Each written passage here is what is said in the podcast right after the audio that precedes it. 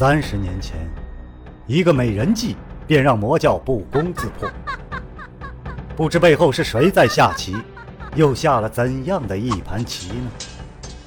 身世、门派、兴亡，是阴谋还是预言？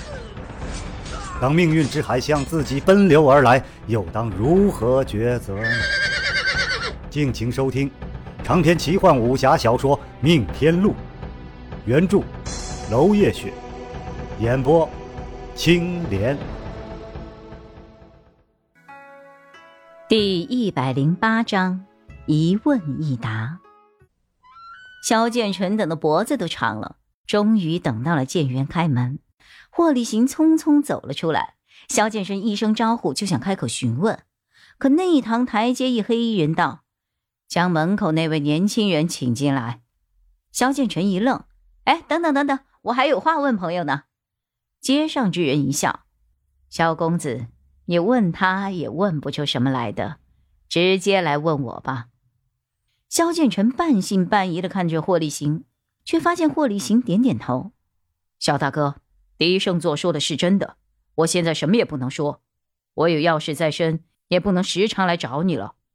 萧建成一愣，看着街上之人锐利的目光，随意他反应了过来，一拳捶过去。嘿，你小子厉害了呀！狄胜作居然亲自送你出门。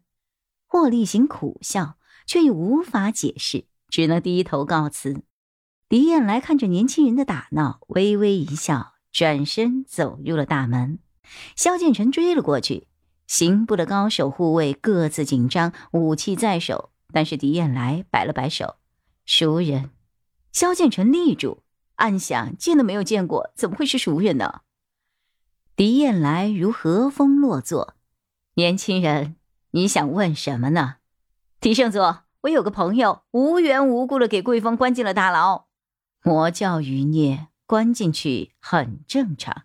搞不好还会直接处死呢！萧建成大急，这事情真的他是冤枉的，你怎么知道呢？因，哎，因为，因为你一直在监视他，是吗？萧建成心一虚，呃，对，你也一无所获吧？那他可能真的冤枉。萧敬成恨不得捉住狄燕来的衣袖哀求，连声道：“对呀，对呀，真的是冤枉的呀！既然是冤枉的，落在我的手里，少不得扒他一层皮。”萧敬成急了：“万万不可，万万不可呀！呵呵呵呵，把你知道的通通说出来，我还可以酌情考虑放过他。”萧敬成眨眨眼，他已经看出来狄燕来并没有恶意，笑道。好，看我把他全家都给卖了。萧建成答，狄燕来问，气氛如此轻松，萧建成也格外健谈。直到他提起情妇楼主被陷害一事，狄燕来一回想案卷，禁不起面色沉了下来。但是他并没有插话，而是等着萧建成侃侃聊完。不知不觉，竟天色落幕。狄燕来吩咐再进香茶，竟是准备逐客了。萧建成大惊：“狄胜作，你要问的我都说完了，可我那朋友到底怎么处理啊？您还没说呢。”哈哈，放心吧，他一切都好，数日内你就能够见到他了。狄燕来的话已经足够分量了，不料萧建成依然不肯罢休，嬉皮笑脸道：“呵狄圣座，这数日到底是几日呀？”狄燕来伸出了三根手指头，天知地知，你知我知。好，一言为定。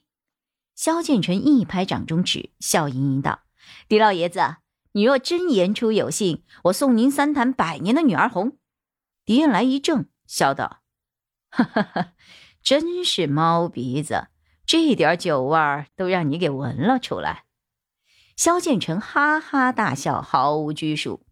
送走萧建成之后，狄燕来禁不起回想了一下两位年轻人的表现。